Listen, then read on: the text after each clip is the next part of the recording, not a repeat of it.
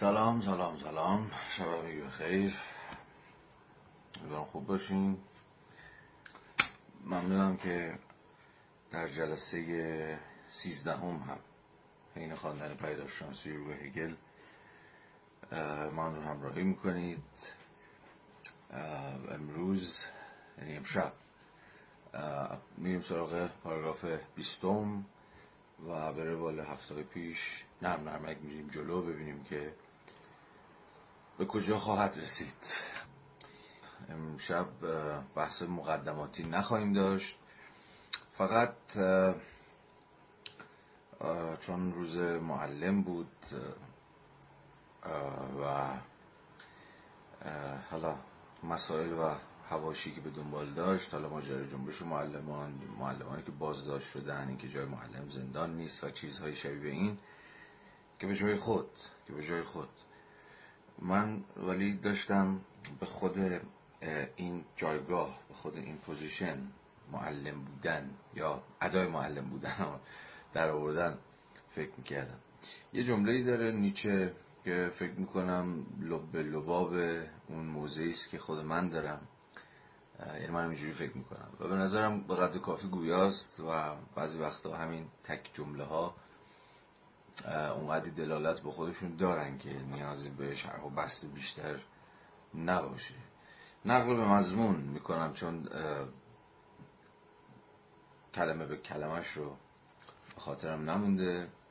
ولی میشه یه جمله داره شبیه به این که میگه آموزگاری که نخواد شاگردش یا شاگردانش ازش پیشی بگیرن خائنه. و فکر می‌کنم خیلی حرف دقیقیه. خیلی گویای پوزیشن آموزگاری یا معلمی یا هر چیزی شبیه به اینه.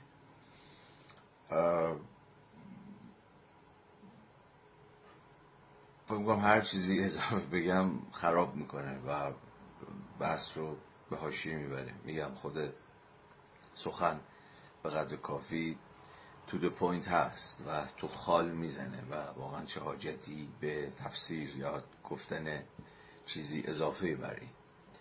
به حال امیدوارم تو جایی که به خودم مربوط میشه به عنوان کسی که داره ادای معلم بودن رو در میاره این در قبال من هم صدق بکنه. این رو صمیمانه آرزو می‌کنم. که در واقع هم آرزویست برای خودم. که چنین باشم و هم همزمان آرزویست برای شما برای همتون. فارغ از اینکه کی هستید و چکار دارید می‌کنید. بله. خب بریم سراغ بحث خودمون که امشب بحث بسیار نفسگیریه ولی خیالی نیست. یعنی نگفتم که نگرانتون کنم یا بترسونمتون. گفتم که یه ذره آماده باشید دیگه. یه ذره با دل بدین یه ذره همراهی بکنید حتما حتی کنار دستتون باشه. اگه کتابو دارید که امیدوارم داشته باشید تا بتونیم که پیش بریم و باز کنیم گره ها رو یک به یک با هم دیگه. خب لطفا با من همراهی بکنید. من یک بار پاراگراف 20 رو می‌خونم و بعد برمیگردیم و بحث می‌کنیم. هگل در پاراگراف 20 صفحه 50 از نسخه نشنی می نویسد امر حقیقی کل است. که جمله است که خب احتمالا همتون بارها بارها شنیدید و بسیار جمله معروفیه و بسیار نقل شده ای. امر حقیقی کل است. حالا رفته رفته معناش روشن میشه. گرچه تا همین الانش هم باید روشن باشه که منظور چیست. ولی بذارید یه نفس بخونم. امر حقیقی کل است. اما کل صرفا ذاتی است که خودش را از طریق بستخیش کامل می کند. در مورد امر مطلق باید گفت که ذاتا نتیجه است یعنی باید گفت که نخست در پایان همان است که در حقیقت آن است و اختزای ماهیتش درست همین است که چیزی بالفعل سوژه یا برای خود شدن باشد.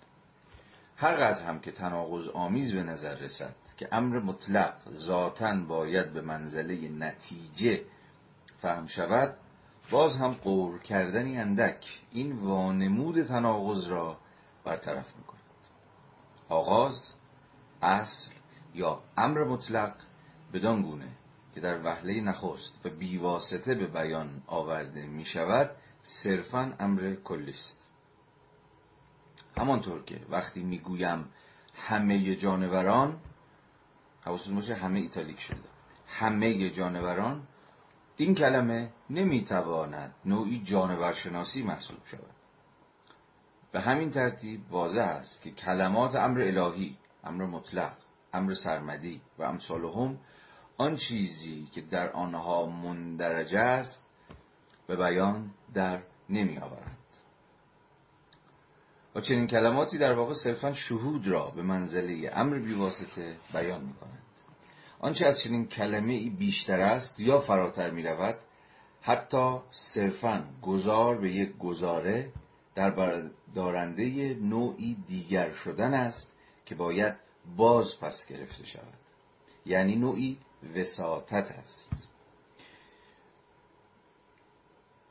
همین وساطت اما آن چیزی است که با خوف از آن میرمند آنچنان که گویی اگر این وساطت چیزی تلقی شود بیش از صرف اینکه وساطت چیزی مطلق نیست و اساسا در امر مطلق جایی ندارد از شناخت مطلق چشم پوشی شده است. خب این از پاراگراف 20 راستش اگه بخواین ما در پاراگراف 20 فقط یک مفهوم جدید داریم. یعنی مفهومی داریم که قبل از این باهاش اونقدرها آشنا شده گرچه من راجبش اندکی صحبت کرده بودم و اشاراتی بهش کرده بودم ولی نه به تفصیل. یعنی مفهوم وساطت. بقیه مفاهیمی که اینجا هگل داره به کار می‌بره. تقریبا همه مفاهیمی است که تا اینجا یعنی از پاراگراف یک تا پاراگراف 20 به شکلهای مختلفی قبلا به کار برده بود و توضیح داده بود. و به این معنا خیلی حرف جدیدی نیست. گرچه دیدید دیگه مدام هگل صورت بندی هاش رو بازنویسی می‌کنه. مدام باز صورت بندی می‌کنه حرفاش رو. مدام مفاهیم رو جا به جا بعضا با تفاوت‌های کم و بیشی به معانی متفاوتی به کار می‌بره. مثلا امر کلی که همینجا هم بارها و بارها در همین پاراگراف 20 تکرار میشه و باید حواسون به تفاوت‌های معناییش باشه. که حالا من باز خواهم کرد بحث و پس پاراگراف 20 به یک معنا عرض به حضور شما که دعوی سریحی داره و خیلی هم حرفش روشن. همونی که در ابتدا خود پاراگراف باش شروع میشه. امر حقیقی کل است. یا برای شناختن حقیقت باید کل رو شناخت. کل در اینجا هم دهول هول کل تمام همه نه؟ و هم universal ه حالا راجع به قرابت و تفاوت the whole به معنای کل همه تمام یک چیز و universal و universality که باز به کل ترجمه می‌کنیم یا بعضا به جهان شمول ترجمهش می‌کنیم یا بعضا به عام ترجمهش می‌کنیم. در حین بحث من توضیح خواهم داد چون هم قرابت بعضا تام میدارن با هم دیگه دهول و د یونیورسال و هم یه تفاوت هایی هم به هر صورت با هم دیگه دارن که این روشن میشه. خب پاراگراف 20 به یه معنای حرف جدیدی نمی‌زنه. اگر که صرفا حرفش این می بود که امر حقیقی کل است. یا همون که من گفتم برای شناخت حقیقت باید کل رو شناخت. اما اما دعوی که کم و بیش تازه باز هم نه اونقدرها کم و بیش دعوی جدیدیه که هگل به اتکای اون داره بحثش رو پیچیده در می‌کنه و لایه جدیدی به بحثش اضافه می‌کنه آن است که ما دسترسی بیواسطه به کل اما نداریم. این حرف رو هم جلسات قبل هم به اتکای خود متن من پیش کشیده بودم و هم لابلای بحث هایی که مطرح می‌کردم به نظرم رسید که باید بهش اشاره کنم. پس با با دو گزاره اصلی در پاراگراف 20 مواجهیم که جفتش باید صحبت بکنیم. یک امر حقیقی کل است. دو کل به گونه بیواسطه دستیاب نیست بلکه و معنای در واقع یا بازنویسی گزاره دوم آن است که وساطت برای شناخت کل برای دسترسی به کل امریست ضروری. اوکی؟ خب.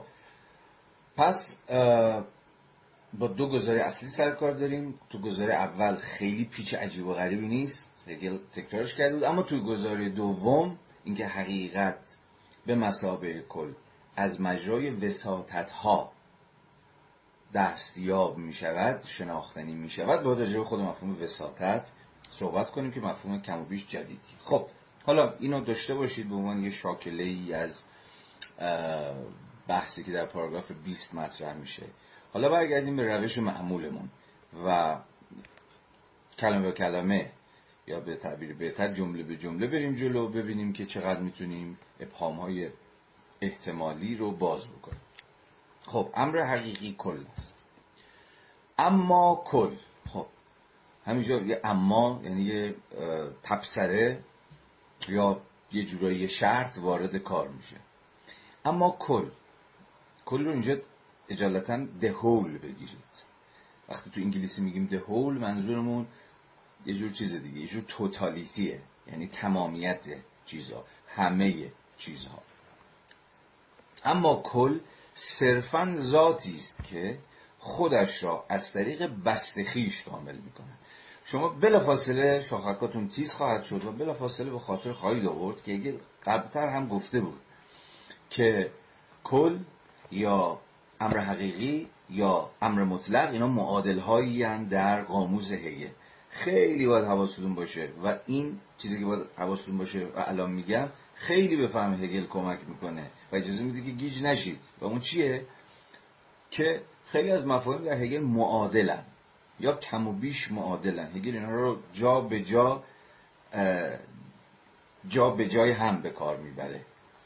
الان دست کم سه تا مفهوم داریم که می‌تونید خیالتون رو تخت کنید که اینها عملا یکی هن.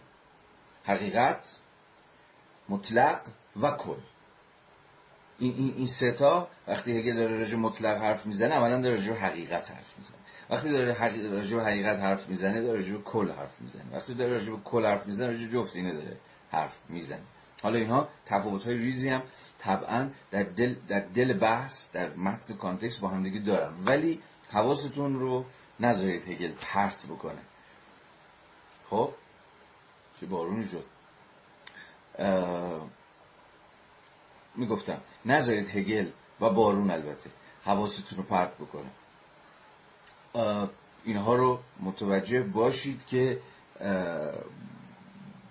چجوری جایگزین همدیگه میشن خب یه بار دیگه جمله دوم رو اما کل صرفا ذاتیش که خودش رو از طریق بست خیش کامل می‌کنه. خب اینو می‌دونستیم. می‌دونستیم کل هگلی کلی نیست که در ابتدای امر حقیقت باشه. چرا؟ چون کل در ابتدای امر اینجور کل آغازین یا کل اولیه یا به تعبیر دقیقتر هگلیترش کل انتظایی یا کل بسیط. چی بود تو هگل؟ تو خالی بود دیگه. مثل همون جمله که در ادامه پاراگراف 20 به کار می‌بره. همه جانوران همه همون دهوله ولی حالا در ادامه خودش هم توضیح میده دیگه. میگه که ببین این همه جانوران یا این کلی که ما در آغاز داریم درسته به همه جانوران احتمالا داره حرف می‌زنه. ولی بقول خودش این یه جانور شناسی که نیستش که. چون نمی‌دونیم این همه چیه. این همه رو ما فقط در چه سطحی داریم؟ در سطح زبان. در سطح گزاره های زبانی. همه. یک مفهومه. نه؟ و تو زبانه. و کارش هم چیه که جمع میبنده. همه جانوران. مثلا ارزم به حضور شما که زی حیاتند یک گزاره که به یک معنای گزاره کلیه یا به قول فلاسفه اسلامی یک گزاره کلیه است. ظاهرا داره راجع به دهول حرف می‌زنه. اما عملا یک گزاره تو خالیه. چرا؟ چون ما همه چیزی نمی‌دونیم. به خودش در ادامه حالا همینجا بخونم. آن چیزی را که در آن مندرجه است به بیان در نمی آورد یعنی یک مفهوم کلی مثل همه یا خود کل در آغازین لحظه خودش به این دلیل که انتظایی ابسترکته هنوز واجد محتوا نشده هنوز تجارب توش نریخته هنوز زندگی توش سرریز نکرده چیز دیگه ابسترکته. و انتظاییه یعنی چی؟ یعنی خودش هنوز بست نداده. این کل به یک معنای غیر حقیقی اتفاقا. کل انتظایی غیر حقیقی است. اون کلی که قرار است حقیقت باشد ابتدای پاراگراف 20 حقیقتی کل است. این کل که قرار حقیقت باشه کلی است در انتها. برای همینه که میگه این کل ذاتی است که خودش را از طریق بست خیش کامل می‌کند و جمله بعدی در مورد امر مطلق یعنی چی؟ یعنی در مورد خود حقیقت. باید گفت که ذاتا نتیجه است. مطلق حقیقت کل. گفتیم اینها با هم یکی نه؟ و گفتیم که حواسمون باید به مفهوم کل باشه. هگل باز اینجا گولمون نزنه چون میگه کل. اما کلی که قرار است حقیقت باشد کلی است که در انتها به مسابه نتیجه که محصول ذاتی است که خودش را از طریق بست خیش کامل می کند به حقیقت تبدیل میشه. فکر می‌کنم الان باید روشن باشه دیگه. تو از اولش هم به نظرم روشن بود چون هیچ چیز پیچیده ای نداره. یه بار دیگه. امر حقیقی کل است. باشه. اما کدوم کل؟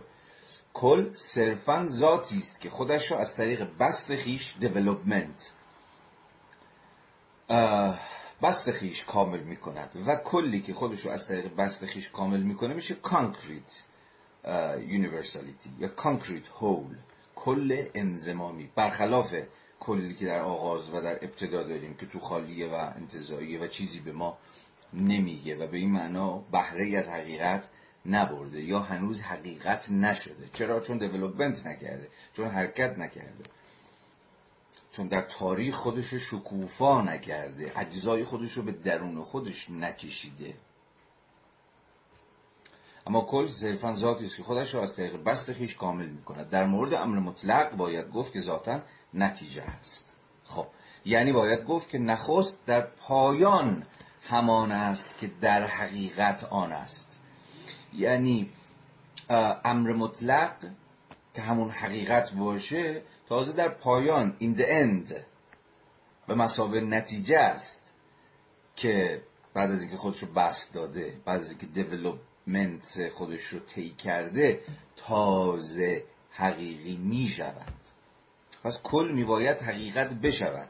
چگونه کل می باید حقیقت بشود؟ از مجرای development از مجرای بسط خودش. که قلمروش کجاست؟ تاریخ. خود زندگی. چه زندگی فردی من و شما باشه که تازه به یک معنی این the end بعد از روند خودشکوفاییش و تجربه اندوزیش و ماجراجوییش که به زبان هگلی همون بست زندگی باشه تازه خود می شود چه در سطح کلیتر و جمعیتر بخوایم حرف بزنیم. چه در سطح یک ملت در سطح یک تمدن در سطح یک دوره تاریخی یا در سطح کل روی تاریخ از آغاز تا انجامش.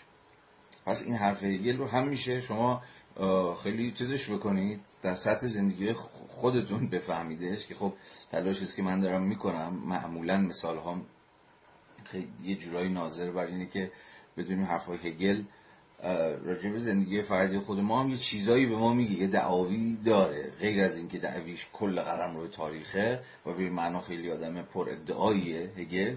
دیگه از هگل پر ادعاتر که ما نداریم دو تاریخ فلسفه. ولی این هگل پر مدعا راجع به حتی زندگی فردی خود ما هم حرفای کمی برای گفتن نداره. دست کم همینجا میشه. کل روند زندگی رو به مسابه ذاتی یا جوهری فهمید که خودش رو از مجرای بست خودش کامل می‌کنه. و اختزای ماهیتش. اختزای ماهیت چی؟ مطلق یا حقیقت. درست همین است که چیزی بالفعل اکچوال سوژه یا برای خود شدن باشد خب بازم روشنه دیگه. میگه ذات مطلق اینه باید اکچوال باشه. یعنی چی؟ اکچوال باشه. فعلیت بده. اصلا فعلیت یعنی چی؟ فعلیت به یه معنای یعنی از خود برون شدن دیگه. چرا؟ چون همه ما مثلا انسان زندگی تاریخ دانه بلوط چه می‌تونم خود طبیعت هر چی که فکرشو بکنید جوهره نه؟ ولی چنان که دیدیم جوهریه که قرار نیست در خود باقی بمونه. قرار نیست نامتحرک باشه. قرار نیست در خود باشه. بلکه میباید برون خیشی بکنه. از خودش بزنه بیرون. و به این معنی خودش رو فعلیت ببخشه. خودش رو اکچوالایز بکنه. به این معنا جوهر بالقوگیه در واقع جوهر و بالقوگی اینجا یکی هم بالقوگی یعنی چی؟ هم پتانسیالیتی دیگه. پتانسیل اسم پتانسیل ها توانها و امکان ها در جوهر هست. همه ما در مقام, در مقام جوهر. خود طبیعت در مقام جوهر. همون مثال معروف دانه بلوط به مسابه جوهر. یک جنین به مسابه یک جوهر. اما جوهر یادمون نره که توانهایی داره. پتانسیالیتی هایی داره. و روند زندگی چیزی نیست جز فعلیت یابی این توانها. و بعدا مثلا در مارکس خواهیم دید که زندگی از خود بیگانه یکی از دلالتهاش چیه؟ همین به فعلیت نرسیدن توانهای انسان هاست مثلا. که خب مارکس فکر می‌کرد که ما داریم در فرماسیون اجتماعی زندگی می‌کنیم که برخلاف ادعاش اتفاقا و دست برغذا امکان این رو نمیده که توانهای ما و بلغوگی های ما و ظرفیت ها و قابلیت های درونیمون شکوفا بشه. یعنی فعلیت پیدا بکنیم. خب این دعویه چیز بود دیگه دعویه اکیدی بود که مارکس داشت و به این معنا بود. یا دست کم یکی از معانی بود که مارکس از جهان از خود بیگانه یا انسانی که از خودش بیگانه شده مراد می‌کرد. به این اعتبار هگل هم اینجا داره میگه که اساسا اقتضای امر مطلق یا اقتضای امر حقیقی یا اقتضای کل. به یک معنی اقتضای خود زندگی که قراره به سطح حقیقت برکشیده بشه آنه که بالفعل بشه. یا بالفعل باشد. دو تا مفهوم هم بلا فاصله معادلش بکار میگه بالفعل سوژه یا برای خود شدن. پس به این معناست که فعلیت اکچوالیتی برای خود شدنه. من کی برای خودم میشم؟ دیگه در خودم نیستم بلکه برای خودم. این دوگانه رو حتما شنیدید دیگه. در خود و برای خود. مثلا تو سنت پسا هگلی چه حالا نزد خود هگل که به طریق اولا ولی در سنت پسا هگلی به ویژه برای مارکسیستا این دو در خود و برای خود خیلی همیشه مهم بود دیگه نه؟ همه ما مثلا در خود انسانیم ولی برای خود انسان نیستیم. معنا چی بود؟ معنای این حرف چی بود؟ در خود یعنی به مسابقه جوهری که واگشایی نشده. جوهری که حرکت نکرده. جوهری که سوژه نشده. به این معنا ما در خود انسانیم. اما این در خود انسان بودن همون جوهر سوژه نشده است. جوهر متحرک نشده است. جوهر به فعلیت در نیامده است. اما برای خود شدن کاملا عکس این میشه دیگه. ما زمانی انسانیم به معنای انسان برای خود که دقیقا این جوهر بودگیمون یا جوهریتمون نه دیگه امری در خود فرو بسته بلکه واگشوده باشه. به تعبیر دیگه من تونسته باشم توانهای خودم رو و ظرفیتهای درونی خودم رو شکوفا بکنم. به این معنا به این معنا من برای خود انسان هستم نه صرفا در خود. یعنی اینها در خود و برای خود به این اعتبار دو سطح انتولوژیکن دو سطح هستی شناختی برای جوهر و در مثال ما برای انسان. و طبعا برای هگل آن سطح انتولوژیکی که واجد قسمی ضرورت بود یعنی باید اتفاق می افتاد دقیقا سطحی بود که ناظر بر گذار از در خود به برای خود بود. طبقه کارگر در خود طبقه کارگر برای خود. طبقه کارگر در خود یعنی چی؟ یعنی طبقه کارگر هیچی دیگه به واسطه اینکه نیروی کار خودش داره میفروشه و یه جایگاه مشخصی در مناسبات تولید اشغال کرده طبقه کارگره یعنی یه تعریف سوری از طبقه کارگر. به این اعتبار انبوهی از انسان هایی که واجد این دوتا ویژگی یعنی نیروی کار خودشون رو میفروشن و جایگاه مشخصی در مناسبات تولید اشغال می‌کنن میشه در شمار طبقه کارگر لحاظ کرد. اما اون ولی ولی این طبقه کارگر در خود که هنوز برای خود نشده اون طبقه کارگری نیست که مثلا آقای مارکس فکر می‌کرد که قرار است انقلابی باشد و فلان و فلان. چرا؟ چون دقیقا برای خود نشده. چگونه برای خود میشه؟ از مجرای قسمی چیز همین self-reflection دیگه یه جور خود اندیشی یا خود self-consciousness خود آگاهی.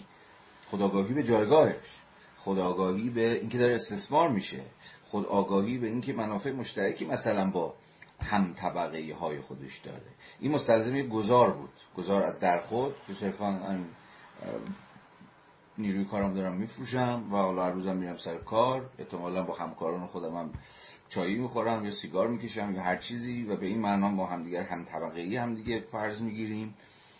اما این اصلا به این معنی نبود که لزوما این طبقه با این سطح از زندگیش تبدیل به سوژه شده. چگونه یعنی فرایند به یک معنی ما در مارکس یه جور نظریه subjectification داریم. subjectification داریم سوژه شدن. که ناظر بر همین برای خود شدن با همه این دلالت هایی که من خدمتتون گفتم. حالا مارکس پارکس هم بذاریم کنار. ولی پس اینجا حرف هگل خیلی روشن میشه دیگه که اقتضای ماهیت اقتضای ماهیتش یعنی یه ضرورت درونی داره. اگر حقیقت بخواد واقعا شکوفا بشه حقیقت ارز به حضور شما که حقیقت خودشو جا بیاندازه حقیقت حقیقت بودن خودشو استیفا بکنه این یک اختزایی داره یک ضرورتی داره که از ماهیتش میاد. و اون چیه؟ اینکه بلفل بشه. اینکه سوژه باشه. اینکه برای خود باشه. هر قدر هم که تناقض آمیز به نظر برسد که امر مطلق ذاتا باید به منزله نتیجه فهم شود باز هم قور کردنی اندکی وانمود تناقض را برطرف می‌کند. چرا میگه تناقض؟ چرا میگه تناقض اگر که مثلا من ادعا کنم که امر مطلق یا امر حقیقی نتیجه است یا فقط در پایان حاصل میشه به نظر می‌رسه که تناقضه. خب اینجا داره با فلسفه اصر خودش که فکر می‌کردن مطلق در آغاز است. و اصلا مطلق خودش رو به نوعی در بیواسطگی چون آغاز همون لحظه بیواسطه است دیگه. از که من شروع می‌کنم اون لحظه استا می‌زنم این کار امر مطلق همین الان اینجا حاضره. حقیقت همینجاست همین الان یک جور وجود داره یک جور اگزیستنس داره. و کاملا هم در همین ابتدای امر دستیابه. فقط کافیه که بخوایم. فقط کافیه که مثلا سفره دلمون رو براش باز بکنیم یا خودمون رو مهیا این بکنیم که حقیقت نور خودش رو بر درون ما بتابونه. و چیزهای شبیه به این که خب کل میراث یه جور مسیحیت عرفانی یا رومانتیک های خود قرن 17 و 18 و چیزهای شبیه این که هگل عملا تو این اتمسفر داره نفس می‌کشه به این معنا امر مطلق رو نه نتیجه نه پایان نه محصول بست نفسگیر و پرزحمت و پرسنگلاخ و صعب العبور خود روح یا خود حقیقت از مجرای یک تاریخ. بلکه چنان که گفتم امری حاضر و آماده و بیواسطه فرض می‌گرفتم. برای همینه که هگل میگه که ظاهرا چیز تناقض به نظر می‌رسه. در صورتی که میگه که نه دیگه این شکلی نیست. یه قور کوتاه نشون میده که این نیست. حالا قورش رو یا تعملی که داره می‌کنه رو ببینید. آغاز اصل یا امر مطلق بدان گونه که در وهله نخست و بیواسطه به بیان آورده می شود صرفا امر کلی است. خب اینجا می‌تونید بگید یعنی چی؟ صرفا امر کلی است. ولی دیگه با جوابش هم بلا فاصله داشته باشید. این امر کلی که این بابا اینجا داره به کار می‌بره همون امر کلی انتظایی است. همون امر کلی اولی است. که گفتیم خالیه توش چی توش نیست.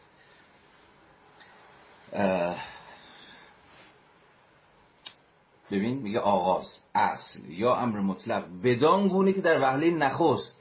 و بیواسطه به بیان آورده می شود صرفا امر کلی است. یعنی صرفا امر کلی تکامل نیافته است. آن یا under development به قدر کافی development پیدا نکرده. و به این معنا خود این امر کلی پس حالا باید حرکت کنه دیگه. باید یعنی امر کلیه باید حالا یواش یواش محتویات خودش رو پیدا بکنه. همون تجربه ها همون جزئیت ها همون دیگر شدن ها همان وساطت ها که الان باز بیشتر روش حرف می‌زنیم.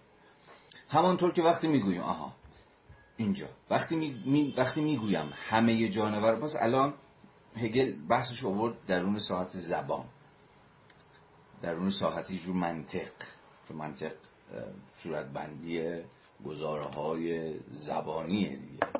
دیگه وقتی من میگم همه جانوران این کلمه نمی‌تواند نوعی جانور شناسی محسوب شود.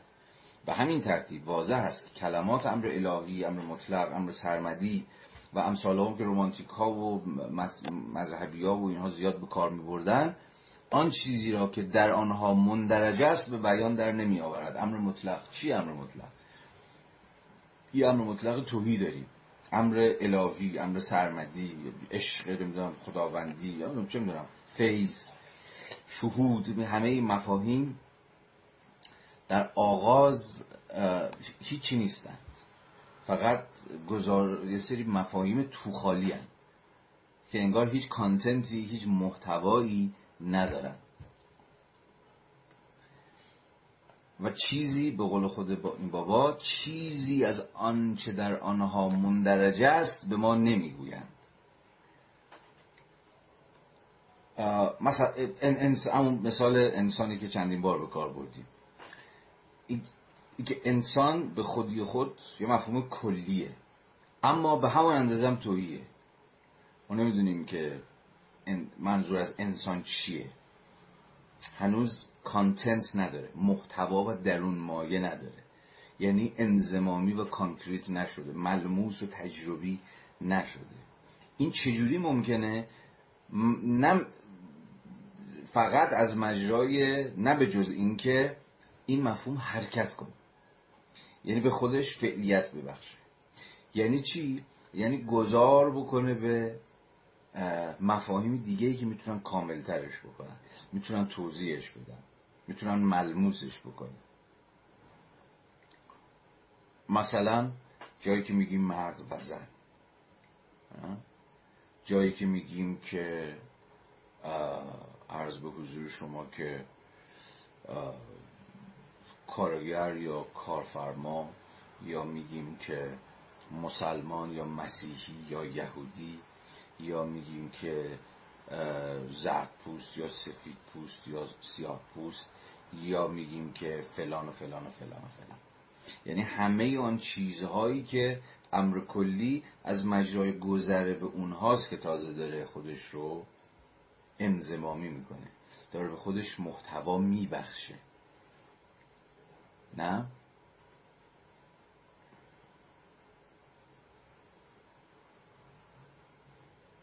یه مثال دیگه بزنم. خب مثلا میگیم ایران. تو امروز داشتم به فکر می‌کردم. یه سوال ساده اینه که ما همه ایرانی هستیم. ایران به عنوان مفهوم کلی به عنوان یک ناظر بر یک قلم روی سرزمینی یک کشور یک دولت ملت یا هر چیزی شیبه اما خود مفهومی مثل ایران که واژه کلیته و همیشه تو ذهن ما میاد که خب ایرانی بودن به مسابقه کلیتی که ناظر بر یک کشوره یا ناظر بر یک همین قلم روی سرزمینیه به خودی خود اتفاقا در بدوهم واقعا توهیه. باید پر بشه. یعنی باید توضیح بدیم خب این ایران چی هست. این بحثایی که سال هاست داره چیز میشه مطرح میشه تو ایران زیل بحث های حالا ناسیونالیستی ایران شهری یا حالا بحث های دیگه که ایران به مسابقه وحدت در کسرته یعنی هم ناظر بر یه قسم کلیته و هم کلیتی که حالا پر از اجزاست. یا همون وحدتیه که کسرت ها رو درون خودش متحد کرده. یعنی چی؟ رنگ ها و زبان ها و قومیت ها و ادیان و شهروندان بسیار بسیار متکثر و متفاوتی که یعنی قلم روی کسرت هایی که حالا در واقع اینها خودشون برسازنده کلن یعنی ایران. یا یعنی که ایران منهای این کسرت ها منهای این تفاوت ها منهای این تنوع ها منهای این اجزا اساسا چیزی نیست. یعنی این, این وحدت یا این کلیت در گروه همه این محتوا هاست همه محتواها هستند که کانتنت ها درون مایه ها هستند که دارن خود این کل رو می‌سازن.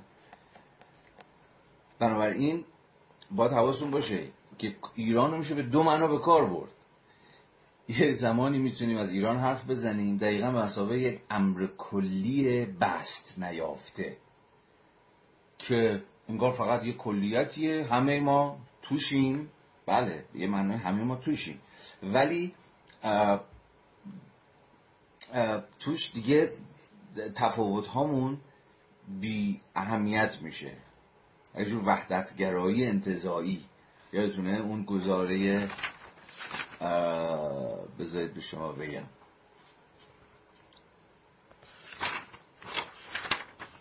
بله گزاره شانزدهم یا پاراگراف شانزدهم که می‌گفت شبی است که در آن همه گاو ها سیاهند. یعنی یه بار میشه ایران رو به به گونه به کار برد که انگار شبی است که درش همه گاو ها سیاهن یعنی فقط یه وحدته که کانتنتی نداره. یا کانتنتاش محتواها در مایاش بنده و شما باشیم دقیقا از مجرای حذف تفاوت هامونه که در یک کلی به نام ایران جا شدیم. این وحدتگرایی انتظایی خیلی خطرناکیه. نه؟ دیگه اینو دست کم به تو خود هگل هم میشه توضیح داد. چون امه های تفاوت هاست. کسرت هاست. تفاوت ها کسرت ها رو حذف کنه تا کل برپا بشه. یه جور وحدت کلمه ای که صداهای صداها رو خفه می‌کنه تا فقط یه صدا به گوش برسه. حالا به نام منافع ملی به نام نمی‌دونم کشور به نام شرایط حساس کنونی یا به نفع اصلا خود کلگرایی و وحدت طلبی و هر چیزی شبیه به این راحت و ما با این بحث به سالهاست که آشناییم به این اسم که اصلا یه صدا فقط باید شنیده بشه و خود این یک صدا بودن به معنای اتحاده به معنای وحدته به معنای همدلی و همرنگی و همدستی ماست تفاوتها رو بپکونه تو خودش ببلعه و به یه معنای دیگه می‌تونیم از ایران حرف بزنیم به معنایی که دست کم در اینجا هگلیه چون حالا بعدا تو خود هگل هم خواهیم دید که یک باگایی تو خود هگل هم هست. ولی به هر صورت به این با این خطی که الان داریم با هگل میایم بفهمیمش. یعنی ایران چیزی نیست یا چیزی نمی‌تونه باشه یا کلیتی نمی‌تونه باشه جز آن کلیتی که از مجرای بست خودش کامل میشه. و بست خودش چیه؟ بست این کل کل خودش بست میده. جزی نیستش که داره کسرت های و تفاوت های رنگ ها قومیت ها ادیان فلان فلان فلان. هر چی که هست هر چی که هست. به درون می‌کشه. یا به تعبیر دقیقتر به رسمیت می‌شناسه. یعنی این کل کل شدنش ایران ایران شدنش در گروی این دیولوپمنته در گروی این گسترش و توسعه است اما به این معنایی که من دارم به کار می‌برم. یعنی همه تفاوت ها و کسرت ها رو رکگنایز می‌کنه. به رسمیت می‌شناسه به مسابه اجزایی که به مسابه محتواها و درون هایی که اصلا خود کل رو برپا می‌کنن. و خود کل اصلا به تکای اونهاست که کل منهای اینها منهای این اجزا که تفاوت های تعیین کننده با همدیگه دارن. اما در عین حال در عین حالی که تفاوت هاشون از حیث انتولوژیک اساس وجود شناختی به رسمیت شناخته میشه اما در سطح دیگری از انتولوژی یا همون هستی شناسی در این حال به همدیگه گره هم خوردن به همدیگه متصل هم هستن. که به نظرم بهتره که ازش به یه جور همبستگی تعبیر بکنیم تا مثلا وحدت یا کلیت یا چیزای دیگه. نه که وحدت و کلیت اینها مفاهیمی که باید ریخت دور. اما مفاهیمی که لحاظ سیاسی و لحاظ اجتماعی به نظرم گویاتره برای اون منظوری که من الان دارم بحثم رو پیش میارم مفهوم همبستگی مفهوم به نظر روشنتریه. اجزا همبستن با هم دیگه به رغم تفاوتاشون و دقیقا به این اعتباره که می‌تونن یک کلی به نام مثلا ایران رو تأسیس بکنن. یا در واقع این ایران به مسابقه کل چیزی نیست جز همبستگی این تفاوت ها به مسابقه چی؟ کانتنت یا محتوا. حالا ادامه بدیم. برگردیم به هگل. دوباره این بحثا رو ذره تو ذهنتون رفرش بکنید. برگردیم ببینیم که هگل داره در ادامه چی میگه. و ادامهش میگه و چنین کلماتی یعنی هم امر الهی امر مطلق امر سرمدی هر امر کلی که در اون توهی بود در گام اول و صرفا یک کلیت انتظایی بود در آغاز و چنین کلماتی در واقع صرفا شهود را به منزل امر بیواسطه بیان می‌کنن میگه کلمات فقط به شهود دامن می‌زنن به مسابه امر بیواسطه. امر بیواسطه چیه؟ ببین حالا بارها هم سر این امر بیواسطه صحبت کردیم دیگه. حتی توی زبان روزمره بعضا با هم دیگه حرف می‌زنیم ببین مثلا این بیوا ببین از وقتا تعبیری است که به کار می‌بریم دیگه. این حقیقت مثلا بیواسطه بر من آشکار شد. اگر شما یه روزی چنین جمله ای بشنوید که احتمالا خیلی وقت هم شنیدید به یاد چی میافتید؟ اگه هگل بود که بگو یه جور شهودگرایی دیگه یه جور شهود قلبی و فلان. خب درست هم گفت. ولی منظور ما چیه از این بیواسطگی؟ یعنی که بدون هیچ استدلالی بدون هیچ استنتاجی دلیلی برهانی بحثی گفتگویی مداقعی نقدی چه می‌دونم همه اینها مثلا حقیقت به شکل بیواسطه بر من آشکار شد. که خیلی از جنسی چی میشه؟ یه جور الهام میشه دیگه. از یه جور تابش انگار حقیقت بر قلب میشه. و عموما هم این شهودگرایی قلبی عرفانی مذهبی هرچی که شما اسمشو می‌ذارید که اتفاقا به بیواسطگی خودش مینازد همیشه شخصیه دیگه. یعنی کسی که نمی‌تونه در بیواسطگی شما شریک بشه. این تجربه فقط برای شما و بر شما عرضه شده. نه بر من و نه بر دیگران. پس فقط مال شماست. و به این معنا خطرش چیه؟ روشن خطرش از چه قرار دیگه؟ به زبان حالا معرفت شناختی خطر سولیپسیزم شما رو تهدید می‌کنه. یعنی خود تنها انگاری. یعنی حقیقتی که فقط برای شما برای من شما حقیقته. و اصلا نمیشه روش حرف زد. نمیشه با دیگران به اشتراک گذاشت. فقط میشه تعریف کرد و مثلا دهنه وا بشه و و همه حیران بمونن از بختی که یا از فیزی که شما رو در بر گرفته و مثلا شما با اون حقیقت به شکل شهودی و بی واسطه مثلا یکی شدید یا خودش رو بر شما آشکار یا فاش کرده یا هر چیزی از این دست. پس خطر شهودگرایی اینه که در نهایت جهان رو فقط بر محور من برپا کنه. من این تجربه منه و نه تجربه دیگران. و اصلا دیگران را نرسد که در قبال تجربه من حقیقتی که بر من آشکار شده اصلا حرفی بزنه. برای اینجا باب نقد بسته است. باب نقد به هر دو معنای سنجیدن که ایار ادعایی که شما می‌کنه حقیقت حقیقت ببینید مثلا ایارش چقدره؟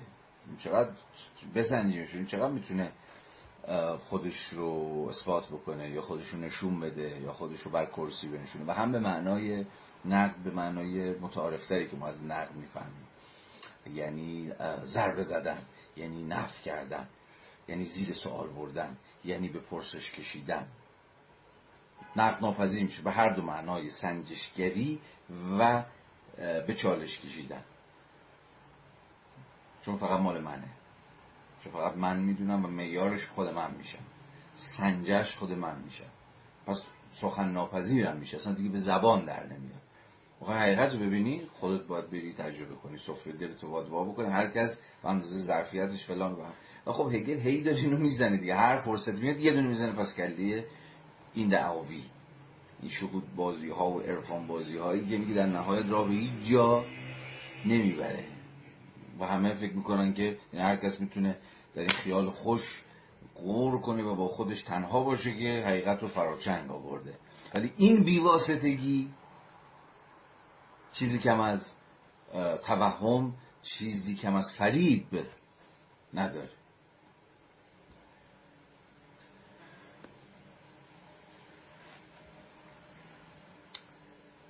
و چنین کلماتی در واقع صرفا شهود را به منزله امر بیواسطه بیان می‌کنند. آنچه از چنین کلمه ای بیشتر است یا فراتر می رود حتی صرفا گذار به یک گزاره در بردارنده نوعی دیگر شدن است که باید باز پس گرفته شود. یعنی نوعی وساطت است. خب اینجا این جمله یعنی چی؟ خیلی جمله مهمیه. میگه که آنچه از چنین کلمه بیشتر است یا فراتر می رود مثلا کدوم کلمه؟ همون کلمه انسان رو در نظر بگیر. به عنوان یک کلمه یه مفهوم کلی. میگه ببین صرف گذار به یک گذاره اینکه یه امر کلی مثل انسان. گذار کنه به یک گذاره مثلا چه گذاره ای فرض کنید که من می‌خوام راجع انسان با شما حرف بزنم و خب شما من میگید که ببین چی داری حرف می‌زنی؟ من نمیفهم انسان چیه. اوکی. به معنی انسان. ولی چی این, این, این, این, انسانی که همه ما توش شریکیم و به این معنا یک مفهوم د یونیورساله یک مفهوم جهان شمول و کلی و عام و فراگیرنده است. چیه؟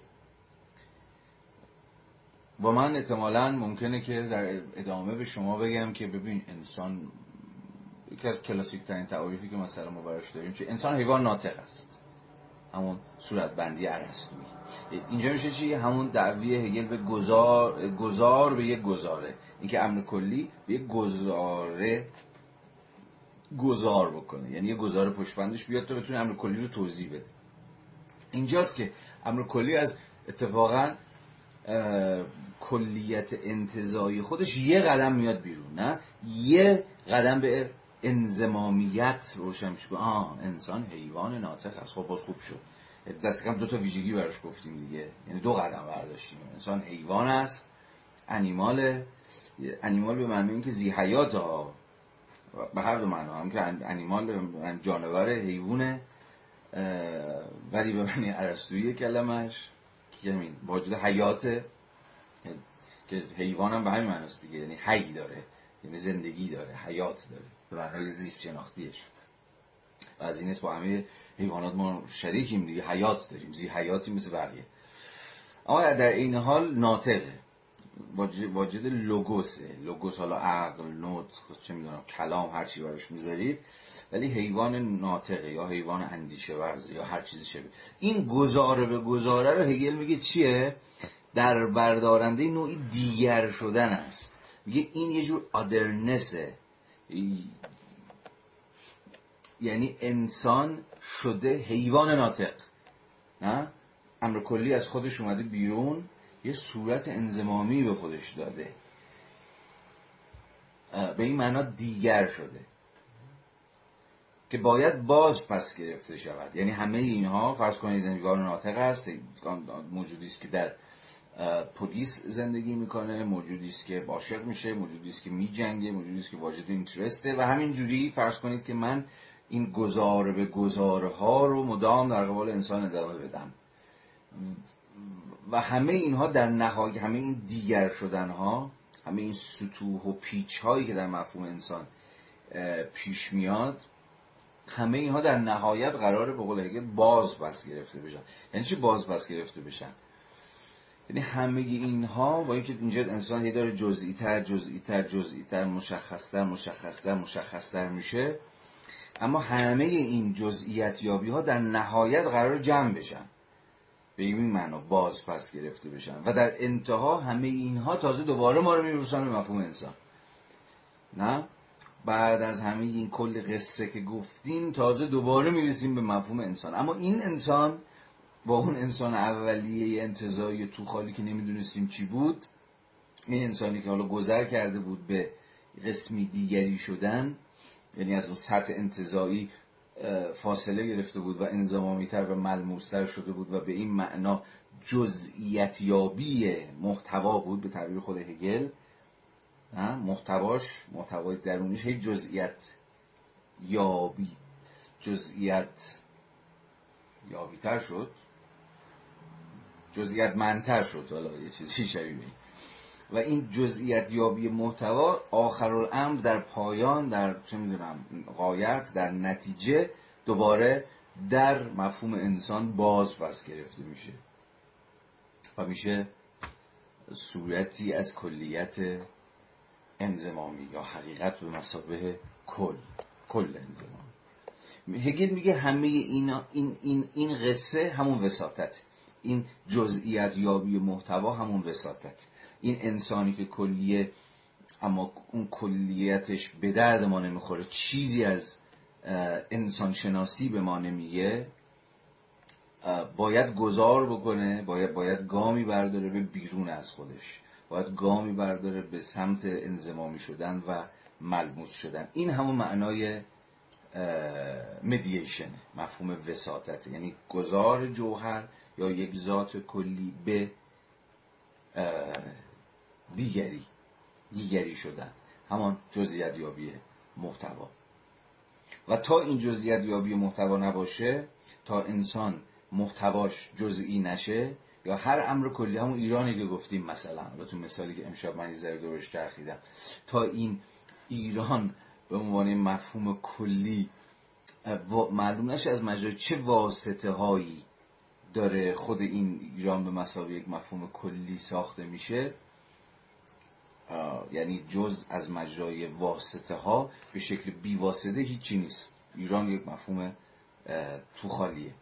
تازه بعد از اینکه ما می‌فهمیم او ایران و ایرانی بودن یعنی فلان فلان یعنی این تفاوت ها یعنی این کسرت ها یعنی این محتواها تازه بعد از این یعنی بعد از این وساطت هاست که کاشف به عمل میاد که کل چیه. و کل به مسابقه امر حقیقی برپا میشه و استوار میشه. یه بار دیگه جمله بخونم. آنچه از چنین کلمه ای بیشتر است یا فراتر می رود حتی صرفا گذار به یک گزاره در بردارنده نوعی دیگر شدن است که باید باز پس گرفته شود. یعنی نوعی وساطت است. همین وساطت اما آن چیزی است که با خوف از آن می‌روند. باز داره فلسفه زمانه خودش رو میگه رومانتیکا مسیحی ها همون عشق شهودها عشق بیواسطه امر الهی رو یا امر سرمدی رو گاز بزنیم باش یکی بشیم سفره دلمون باش یکی بکنیم از این قصه ها. همه اینها رو داره به اینها داره میگه دیگه. میگه اینها از این وساطت میترسن. از این وساطت فرار می‌کنن. این رو دقیقا الان ما می‌تونیم بگیم دیگه. مثلا همون تو بحث ایران, ایران شناسی و ایران بازی هایی که الان راه افتاده وقتی این بحث در می‌گیره که ببین این ایران و ایرانی بودن و اینها که شما اینقدر هی بادش می‌کنید و هی فلانش می‌کنید باید حواستون باشه. اگه قرار باشه از جنسی یک جور وحدت گرایی انتظایی باشه یه جور امر مطلقی باشه که تفاوتها رو تو خودش امها می‌کنه دست به جزئیت یابی محتوا نمی‌زنه. حق جزئیت ها رو به رسمیت نمی‌شناسه. چیز امر مطلق بسیار خفقان آور و سرکوب کننده و توتالیتاریستی میشه. ها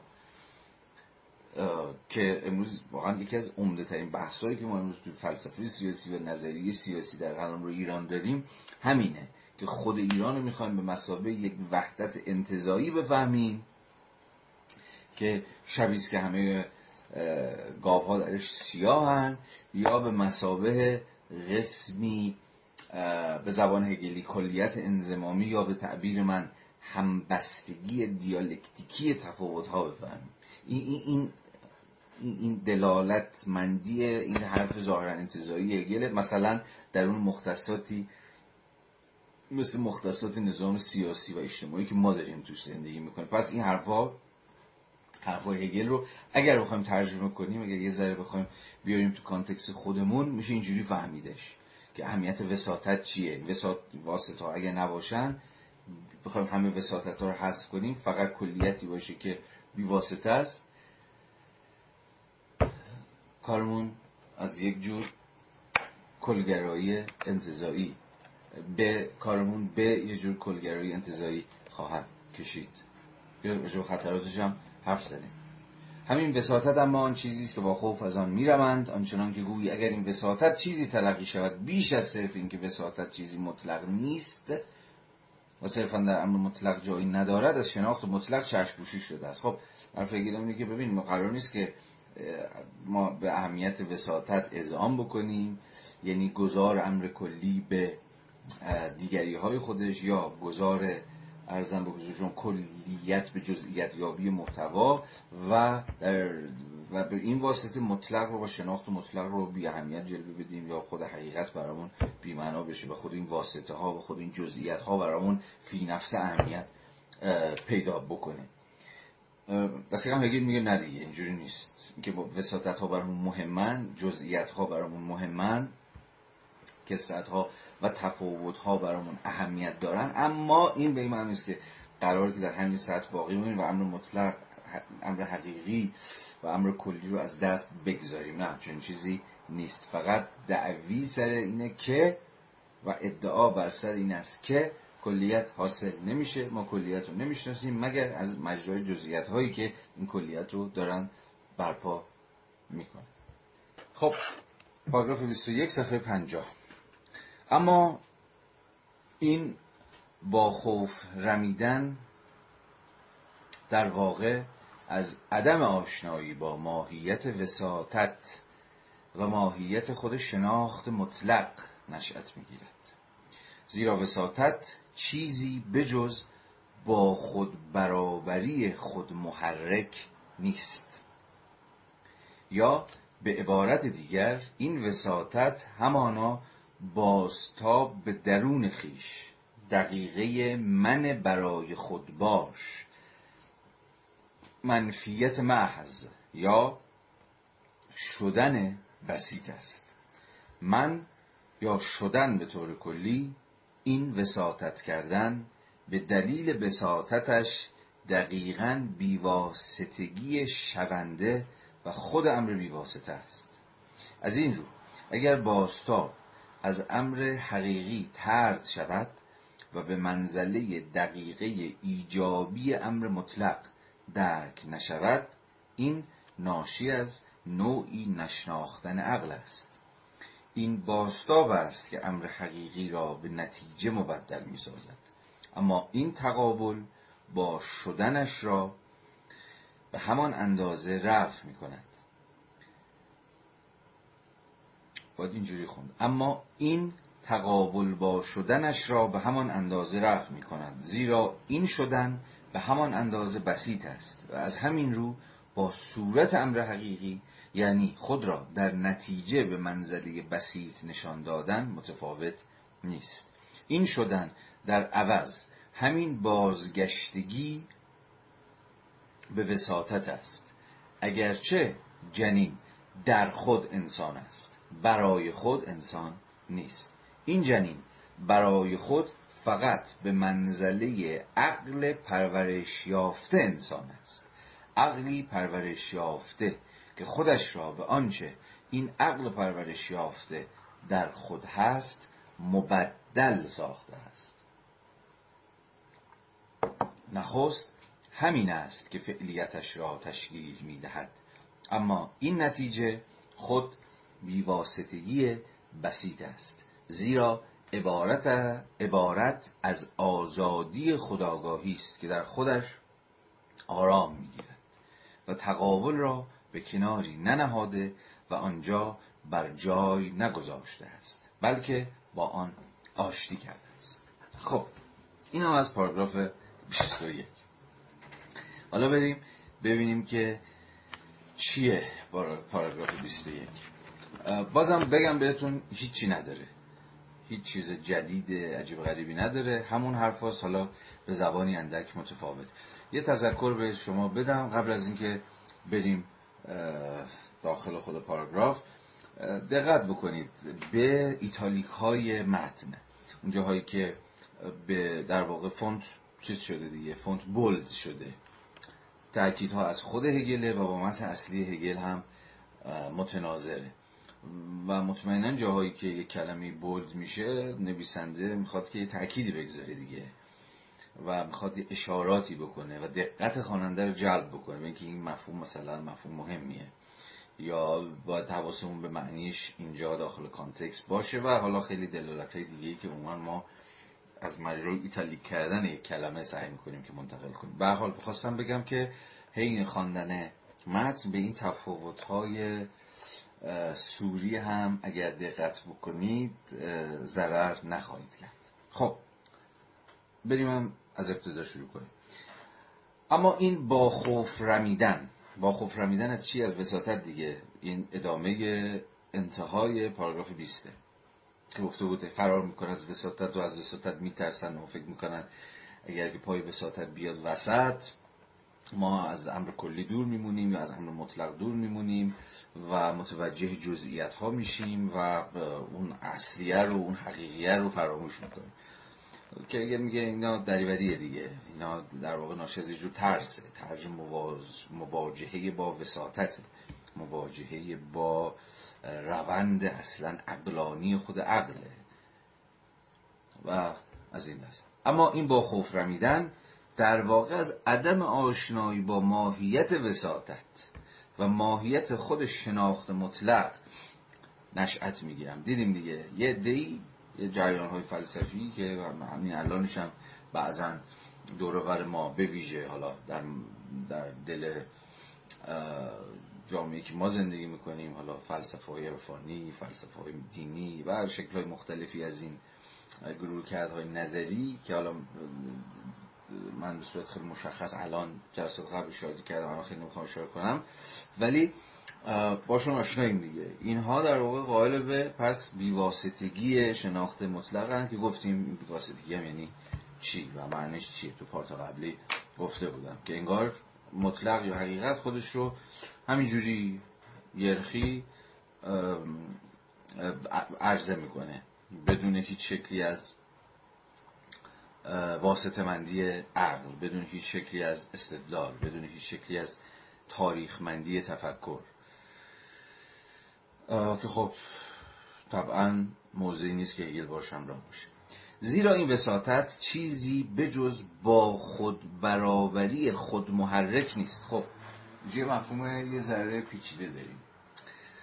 و باید بهش فکر کنیم که یعنی چی که هگل میگه؟ وساطت چیزی. بجز با خود برابری خود محرک. خب با خود برابری.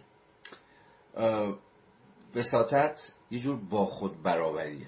یه لحظه به مثال قبلی که زدم توجه بکنیم مثلا بشه شما مفهوم انسان حرف می‌زنیم یا هر مفهوم دیگه که هر مفهوم کلی دیگه که شما نظرتون رو بیارید. وسط میشه همین قصه رو در قبالش پیش برد. ولی مثال من. گفتیم خب انسان انسان چیه؟ کی می‌دونه چیه؟ و یه مفهوم کلیه که به درد کسی هم نمی‌خوره به یک معنایی دست کم در همین صورت ابتدایی خودش. گفتیم خیلی خب بگیم که انسان حیوان ناطق است. آنچنان که مثلا ارسطو می‌گفت و تا همین امروز هم عمده تعریفی که شاید عمده ترین تعریف و مشهور ترین شناخته تعریفی که ما از انسان داریم همون گزار به گزاره مفهوم کلی انسان چیزی نیست جز همین مثلا حیوان ناطق خب این حیوان ناطق اگر به آقای هگل باشی میگه ببین این جور وساطته. یه جور شما دارید واسطه مند می‌کنید. مفهوم کلی انسان رو. یعنی اون ذات رو اون جوهر رو اون موضوع رو در سطح گزاره های زبانی و منطقی دارید از خودش میارید بیرون. نه؟ انسان داره تبدیل میشه به حیوان ناطق این حیوان ناطق مساویس با انسان.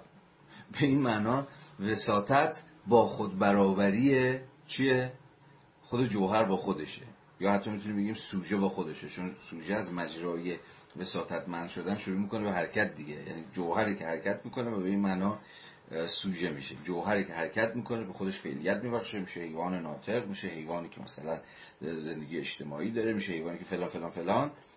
نه جوهری بود که در کسوت سوژه ظاهر شد. یعنی چی؟ یعنی شروع کرد به حرکت کردن شروع کرد به جزئیات یابی محتوا. ولی همه این جزئیات یابی محتوا ها همه این گذار به گذاره ها در واقع چیه؟ با خود برابر یه جوهر از مجرای همین تعاریف فرض کنید. از مجرای همین گزاره ها فرض کنید که خدمتون عرض کردم با خودش برابره. یعنی انسان به مسابقه یک جوهر سوژه مساوی است با حیوان ناطق مثلا همین تعریف ابتدایی در نظر بگیر خب یه جو با خود برابریه دیگه جز این که نیستش که. اما با خود برابری خود محرکه یعنی چی؟ یعنی این وساطت از درون خود امر از درون خود جوهر از درون خود سوژه میاد بیرون. یعنی این خود جوهر اسلش سوژه هست که حرکت می‌کنه. یعنی خودش خودشو به حرکت در میاره. از مجرای چی؟ حالا مفاهیم بعدی که همینجوری هگل ردیش می‌کنه که همه مفاهیم معادلن. از مجرای چی؟ از مجرای نفی خودش. مثلا همین در ساحت منطق در ساعت گزاره های زبانی انسان از مجرای نفی خودش تبدیل میشه به چی؟ حیوان ناطق. اما نفی اینجا معنی رد کردن نباید بفهمید نفی می‌کنه نه اینکه مثلا رد می‌کنه نه. جلسه قبلم گفتم. نفی نگیشن در هگل بیش از هر چیز به مسابقه قسمی ترانسندنسه به مسابقه قسمی فرارویه وقتی من خودم رو نفی می‌کنم در واقع از مجرای نف از خودم فراتر میرم. یعنی چی؟ به چیزی دیگر تبدیل میشم. همون دیگر شدنی که تو پاراگراف 20 گفته بود. نه؟ یعنی با خودم دیگر میشم. اما این دیگری با خود برابر یعنی همون خود منه. اما من از مجرای این دیگر شدن از اون جوهر اولیه خودم که در خود فرو بسته بود و نامتحرک بود فاصله گرفتم حالا این جوهر شروع کرده به حرکت کردن. باز بیارید تو مثال خود تو مثال مثلا چه می‌دونم سطح زندگی بیاد بفهمیمش. یک من یک خود یک سلف.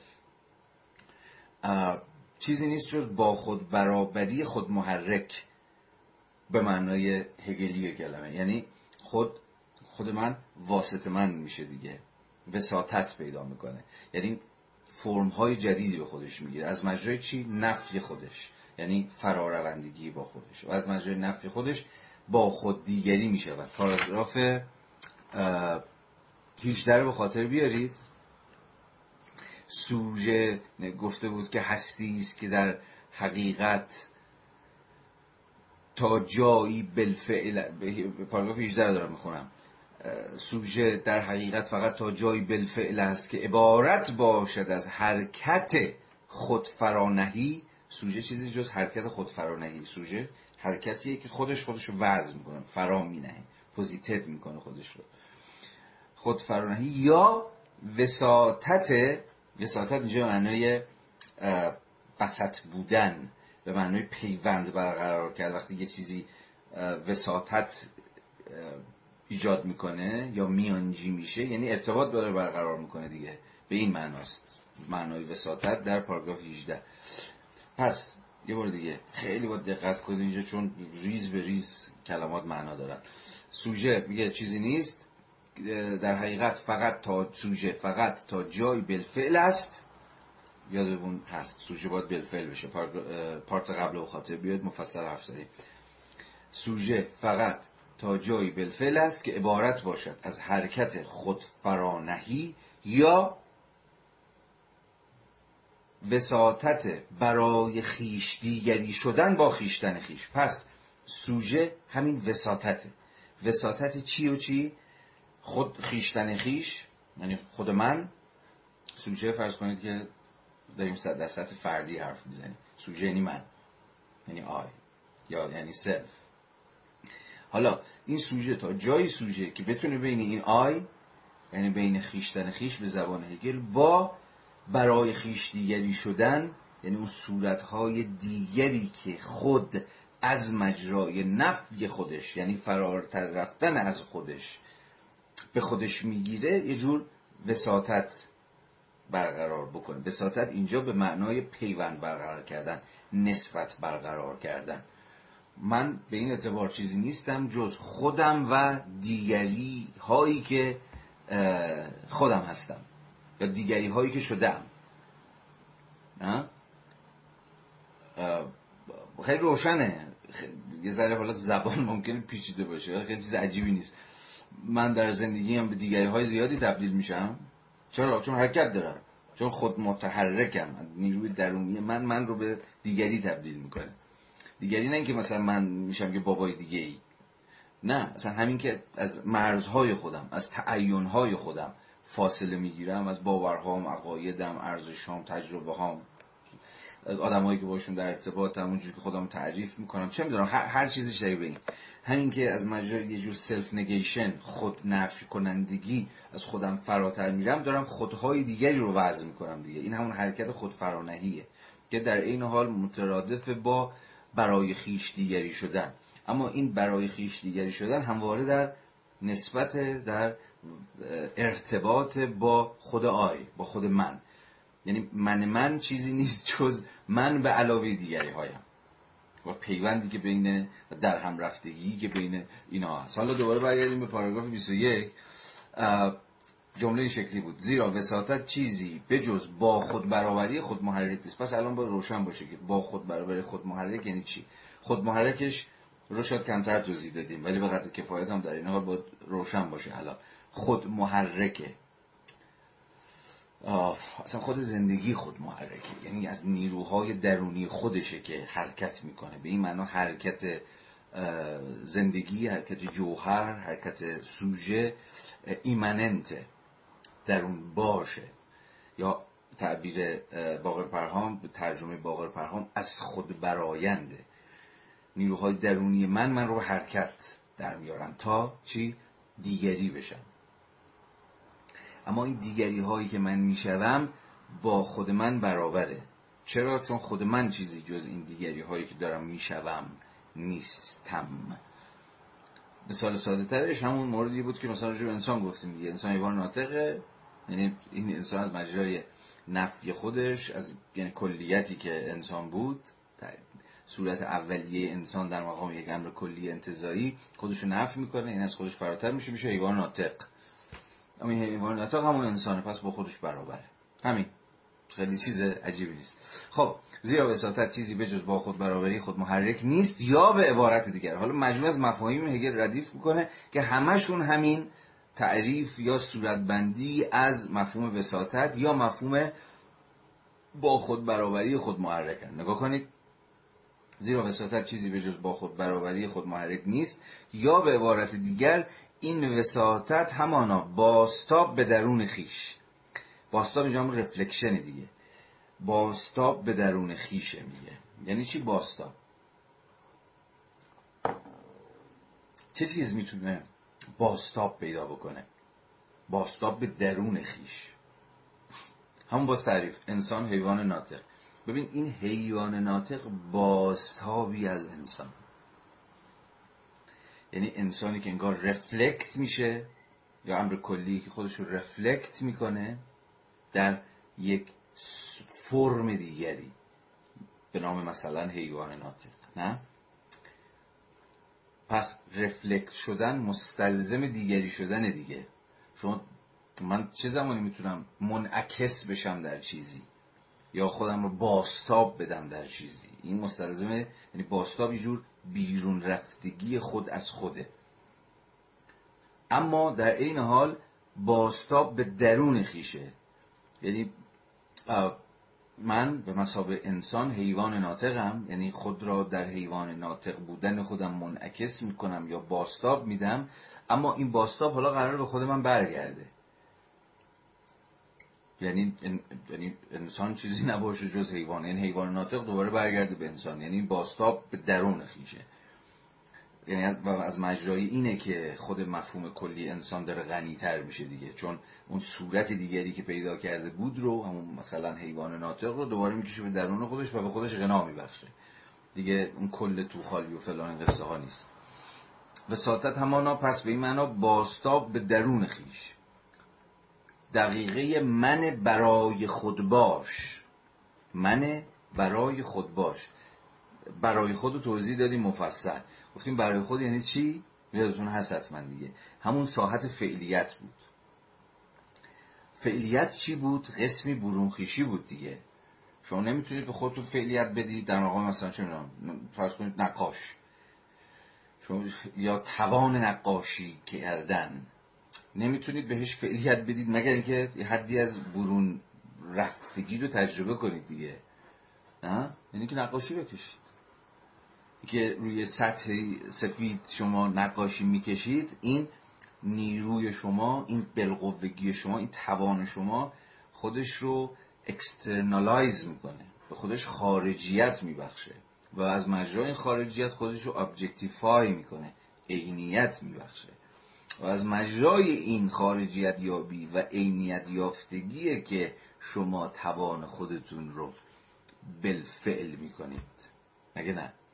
میگه که وساطت همین دقیقه من برای خود باشه. منیه که حالا برای خود شده. یعنی منیه که تونسته از خودش از اون فرو بستگی خودش بیاد بیرون و خودش رو شکوفا بکنه. خودش رو فعلیت ببخشه. همون مثل انسانیه که دیگه از اینکه صرفا انسان باشه تونسته بگی که دقیقا چی هست چی هست چی هست چی هست. یا, یا, یا, یا زندگیه که پر محتوا شده. پر تجربه شده پر تاریخ شده پر انزمامیت شده. نمی‌دونم دارم کمک می‌کنم به فهم این گزاره ها یا نه. حالا زروم رو داریم می‌زنیم دیگه. به عبارت دیگر این وساطت همانا باستابه به درون خیش دقیقه من برای خود باش منفیت محض. میگه وساطت این منفیت محض هم هست. چون جز از مجرای منفیت نیست که یک سوژه یا یک جوهر می‌تونه به خودش فعلیت ببخشه. اما باز هم به شما یادآوری کنم که منفیت به مسابه فراگذرندگی عبور از حدها و مرزها. نه معنای نفی معنای رد کردن و دست پس زدن و نمی‌دونم انکار کردن و برو گمشو نمی‌خوام تو این حرفا که نیست که نگیشن در اینجا. یا دست کم فقط این نیست. خود یا همون من از مجرای نفیه که حرکت می‌کنه. اصلا موتور محرک زندگی نفیه. یعنی چی؟ یه جور میل یه جور اشتیاق از خود برایند برای فرارفتن از آن چیزی که همین الان هستم. این یعنی منفیت.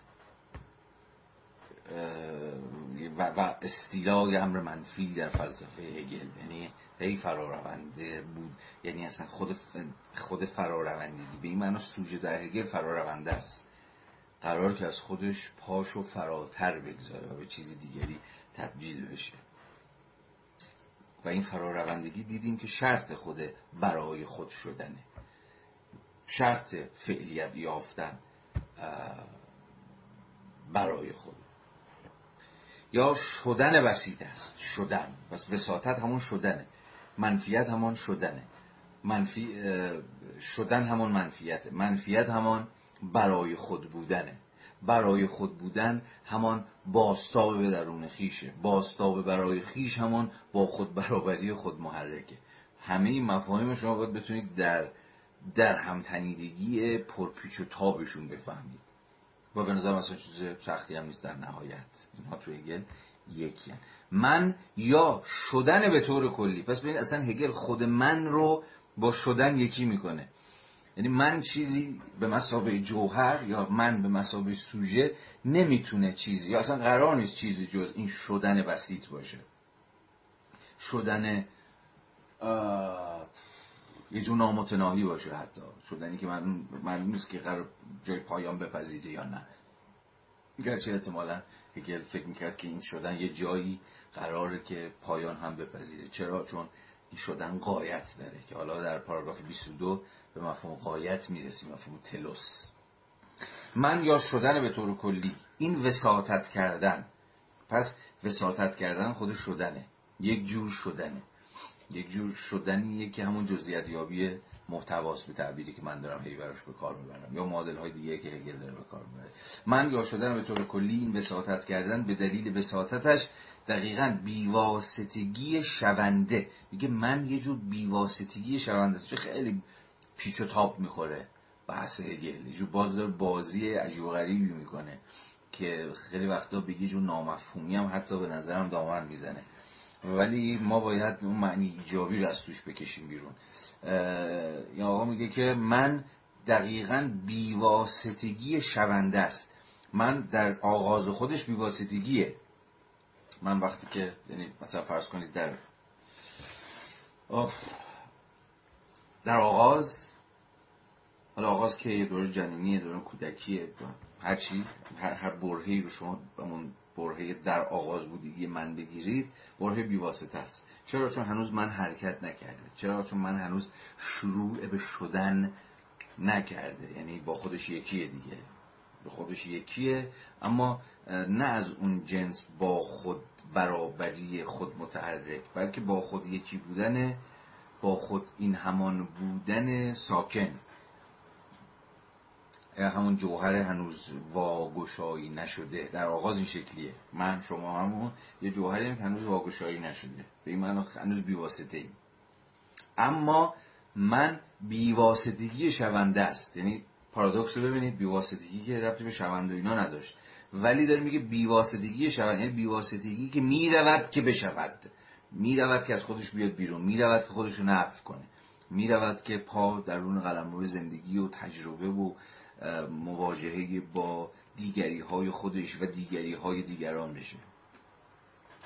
و به این معنی خود امر بیواسطه است من خودش امر بیواسطه است ولی تا جایی خودش امر بیواسطه است که هنوز وارد فرایند شوندگی خودش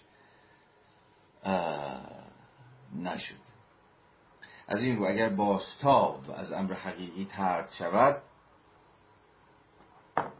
باستاب یعنی همون خود وساطت خود وساطت رو رد کنیم خود شوندگی رو نبینیم خود اهمیت برای خود شدن رو لحاظ نکنیم فعلیت یابی رو جدی نگیریم و چیزهای دیگری که معادل همین معنای رفلکشن یا باستابن میگه از این رو اگر باستاب از امر حقیقی تر شود یعنی حقیقت گشوده به روی باستاب به روی وساطت به روی شدن و اینجور چیزا نباشد و به منزله دقیقه ایجابی امر مطلق درک نشود. یعنی دقیقه ای که امر مطلق از مجرای اونه که یعنی از مجرای وساطته که به شکل ایجابی خودش رو نرم نرمک از مجرای بست خودش برای ما عرضه می‌کنه. میگه اگه اینا رو ول کنیم اینا رو ترک بکنیم چون رومانتیکا می‌کنن عرفان بازها می‌کنن برخی از دینداران می‌کنن برخی از فلسفه های برخی از نظام های الهیاتی این کار رو می‌کنن تا امر مطلق رو بی واسطه در آغوش بکشن. این ناشی از نوعی نشناختن عقل است چون عقل با وساطت ها کار می‌کنه. عقل اصلا دسترسی بی واسطه به چیزا نداره. این باستاب است که امر حقیقی را به نتیجه مبدل می سازد اما این تقابل با شدنش را به هم اما این تقابل این یعنی چی؟ یعنی خود باستاب تقابل با شدنش را به همان اندازه رفع می کند معنیش الان معلوم میشه. زیرا این شدن به همان اندازه بسیط است و از همین رو با صورت امر, امر حقیقی یعنی خود را در نتیجه به منزله بسیط نشان دادن متفاوت نیست.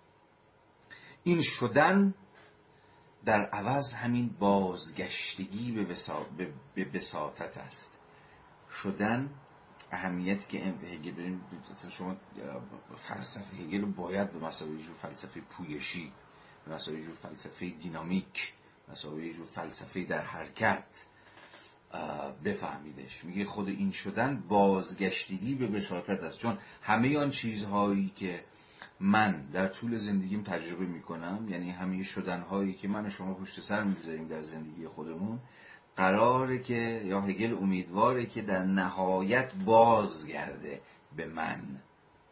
یعنی من چیزی جز این شدنهای خودم نباشم. هگل نمی‌خواد که از این حرف بزنه که این برای خیش دیگری شدن یا رادیکالتر. با خود دیگری شدن هایی که نتیجه شوندهای زندگیه مثلا من شما رو تبدیل به سوژه های تکه پاره می‌کنه سوژه های فرگمنتد می‌کنه که یه تیکمون داره یه بر میره یه تیکمون داره یه بر دیگه میره.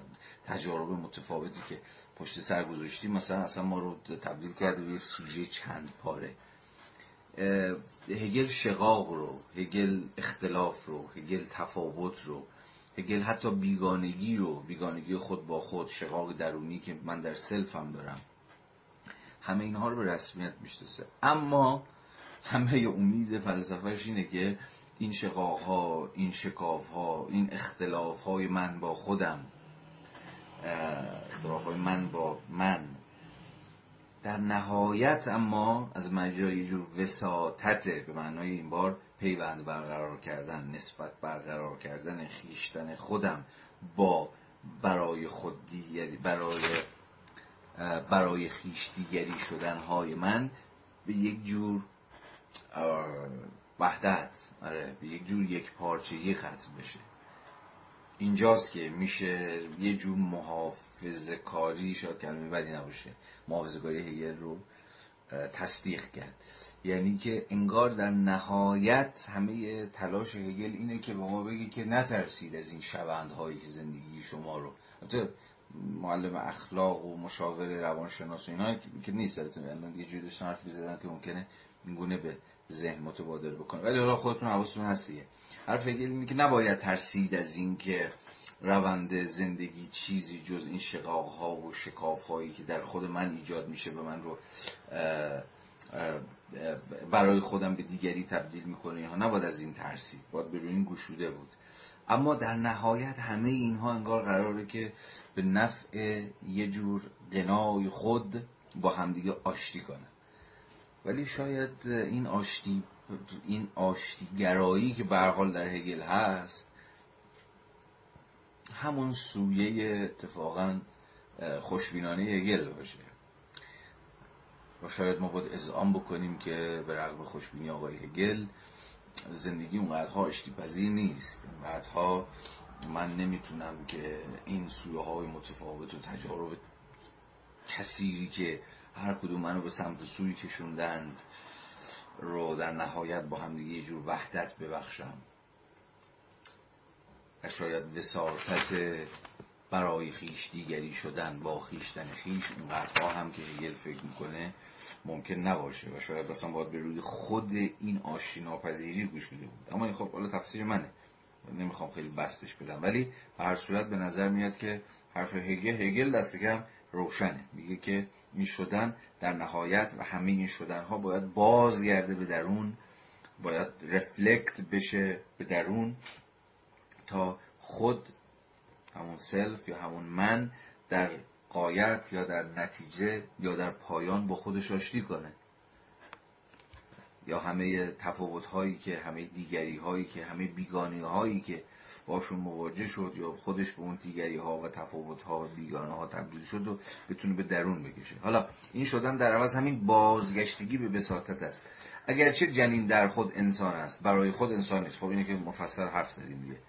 جنین در اون حالا جنین دیگه نه هنوز متولد در خود انسانه ولی برای خود انسان نیست. چرا؟ به این دلیل که هنوز فعلیت پیدا نکرده. هنوز وساطت پیدا نکرد یعنی هنوز از خودش بیرون نیامده. هنوز یه جوهر در بسته است. این جنین برای خود برای خود فقط به منزله عقل پرورش یافته. یعنی انسان است. یعنی فقط در انتهاست که انسان میشه دیگه. چرا؟ چون کل زندگیش روند پرورش یافتگی. قرار است که روند پرورش یافتگی عقلش باشه. روند همین دیولوپمنت عقلش باشه. و فقط تا جایی که این روند رو پشت سر می‌گذاره یعنی به واقع به یک عقل پرورش یافته تبدیل میشه است که برای خود به انسان مبدل می‌شود. یعنی انسان می‌شود. بنابراین در هگل ما با یه جور انسان بودن انگار سر کار نداریم. با یه جور انسان شدن سر کار داریم. و این انسان شدن یه شروطی داره دیگه. شرطش این همین پرورش یافتگی عقله. این اودیسه که هر یک از انسان ها باید پشت سر بگذارن. از مجرای این اودیسه این سفر این زندگی پرفراز و نشیب خودشون رو محقق کنن خودشون رو بلفل کنن. حالا یه سوال باز سهل و ممتنی که باید پرسید. اگر به هر دلیلی این روند طی نشد عقل پرورش یافته حاصل نشد انسان نتونست فعلیت هاش رو ببخشید بلغوگی هاش رو فعلیت ببخشه اون موقع انسان نیست. به در زندگی هایی مثل همین زندگی هایی که ما داریم تجربه می‌کنیم که شاید یکی از ویژگیهاش همین باشه. که با توانایی ها و ظرفیت ها و قابلیت ها و استعداد میمیریم. بدون اینکه این بخت رو داشته باشیم که اون قدرها شکوفاش می‌کنیم اون موقع یعنی ما انسان شدن رو تجربه نکردیم. یعنی ما انسان نبودیم. شاید. ولی البته به گونه دیگه هم می‌شود اینو فهمید دیگه یا اصلا صورت بندیش کرد که حالا بگذاریم از اون الگوی آلترناتیو. ولی به هر حال به نظر میاد که نظری هایی که با یه جور دوگانی انسان بودن یا انسان شدن بازی می‌کنن یعنی انسان انسانیت رو در گروه یک جور انسان شدن می‌دونن نه انسان بودن نطفه های خطرناکی هم در این حال در خودشون دارن. در این خیلی به نظر میاد رادیکالن از فعلیت دفاع می‌کنن از اینکه از از از برون آمدن از برون خیشی ما از خودمون از فعلیت بخشیدن و استعدادها و توانها و امکانهامون حرف می‌زنن و یه جور دعوته بیرون می‌کنن که انسان شو نه؟ بالقوه ها تو شکوفا کن و فلان اینها. اما در این حال هم مستعد اینن که یه جایی بگن ای بدبخت ای آن که انسان نشدی. و برای ما قص از این قصه ها تعریف کنن یا به حال از منظر یک جور حتی نگاه آمرانه یک جور نگاه بالا به پایین انسان های بدبختی که در نهایت همیشه سرشون تو لاک خودشون بود و نتونستن از خودشون فراتر بیان و اینها از یه جور ارزش گذاری زندگی هم سر در بیاره. این نه؟ این زندگی ها رو ارزش گذاری کنه. انسان هایی که تونستن خودشون رو شکوفا بکنن و انسان بشن. خب به این معنا اینها انسان های انگار انسان های واقعی و زندگی اینها انگار واجد ارزش بیشتری است از انسان هایی که در نهایت برای خود نشدن فعلیت نبخشیدن خودشون رو یا نتونستن فعلیت ببخشن. اینجور قصه ها. البته آرمان هگل و به تبش مارکس و اینها جامعه است که تمدنی است که فرهنگی است که برای همگان این ظرفیت رو فراهم بکنه. این شاید راه نجات فلسفه های هگلی و پس هگلی باشه. دیدیم دیگه هگل برخلاف مثلا شلینگ ملینگ و اینها فکر نمی‌کرد که این عقل در چیز انحصار چارتا برگزیده و نظر کرده و اینجور چیزهاست فکر می‌کرد که عقل یا به قول خودش فهم پذیری همگانیه و همگان این ظرفیت رو دارن. ولی خب ظرفیت یه چیزه و فعلیت بخشیدن یه چیز دیگه است. بله هگل هم دوست داشت که یا هگل هم فکر می‌کرد که روزی روزگاری در نهایت قراره که ما چیزی داشته باشیم یک روح عینی داشته باشیم به قول خودش یعنی ساده جامعه ای داشته باشیم تمدنی داشته باشیم که درش شرایط عینی مهیای فعلیت بخشیدن به همه قوای سوبژکتیو یا ذهنی یا چه می‌دونم درونی یا هر چیز شبیه این باشه. اما کیه که ندونه؟ و اینجا میشه مارکس به بعد که خود مارکس هم در نهایت هگلیه به این معنایی که بازم به آشتی و جور داستان ها فکر می‌کنه دست کم به وضعیت پس و سرمایه اینها. ولی کیه که ندونه؟ همیشه این شکاف بین شرایط ابژکتیو و بالقوه های سوبژکتیو هیچ وقت در تمدنی مثل تمدن ما به رغم ادعاهاش که فرصت های برابر و فرصت برای همه هست و هر کی خودش بخواد و تلاش کنه و اینها می‌تونه و فلان اینها. ولی دست کم ما می‌دونیم که اینها دریوری هایی بیش نیست. و, و, و, و خیلی ها دقیقا به دلیل خود روح عینی یا همون شرایط ابژکتیو که به تعبیر هگلی از برای خود شدن باز میمونن. و مجبور زندگی سگی رضایت بدن.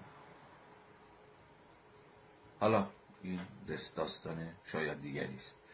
ولی به حال حرف این بند خدا که روشنه دیگه. این جنین برای خود فقط به منزله عقل پرورش یافته انسان است.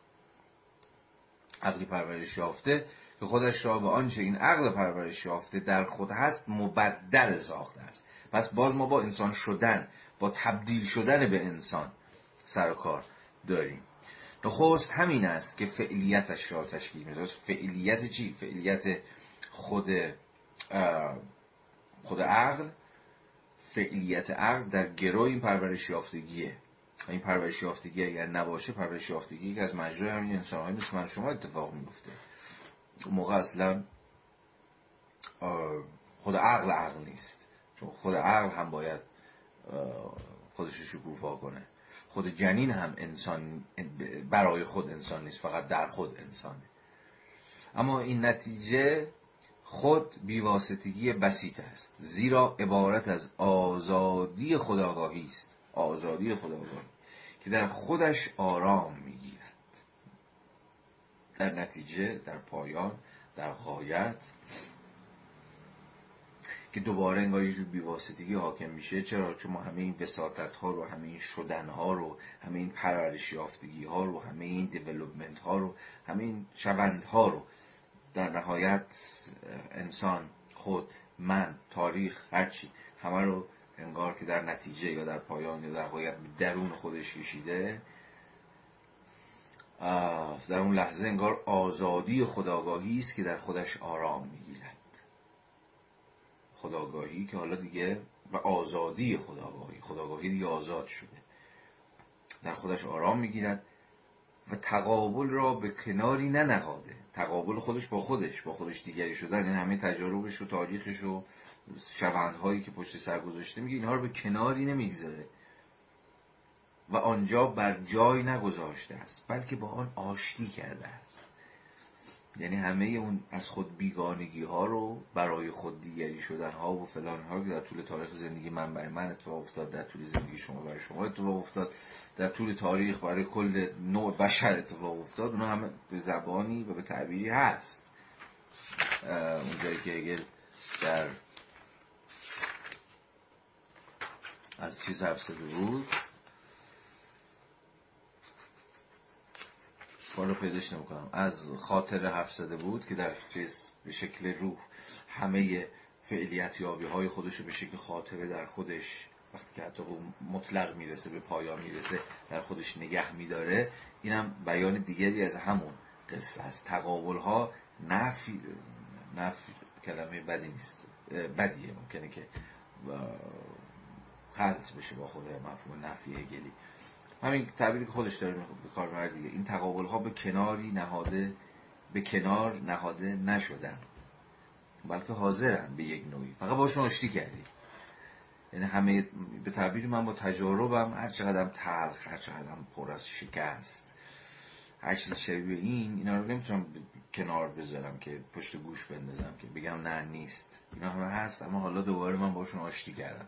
حالا یه جوری اصلا شروط خود پرورش یافتگی من شدن انگار انگار من از مجرای این تجارب و کل تاریخ از مجرای این تجارب بساطت ها شدن ها و تقابل هایی که ایجاد شده و تضاد هایی که ایجاد شده و هزار یک چیز دیگه شبیه انگار اینها شرط اصلا بلوغ بودن پرورش یافتگی بودن. به این معنی من باشون آشتی کردم. هر چقدر که میگم زخم زده باشن هر چقدر هم که دردم آورده باشن.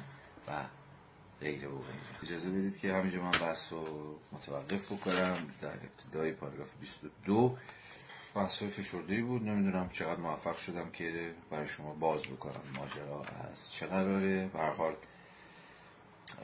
امیدوارم که کم و بیش کمک رسان بوده باشه و مرسی از اینکه تا این وقت شب حوصله کردید. شب تعطیل و این که بود. گرم. ممنون. شب بخیر. تا سه شب هفته بعد که بحث رو از ابتدای پاراگراف 22 با هم دیگه دنبال بکنیم. ممنون.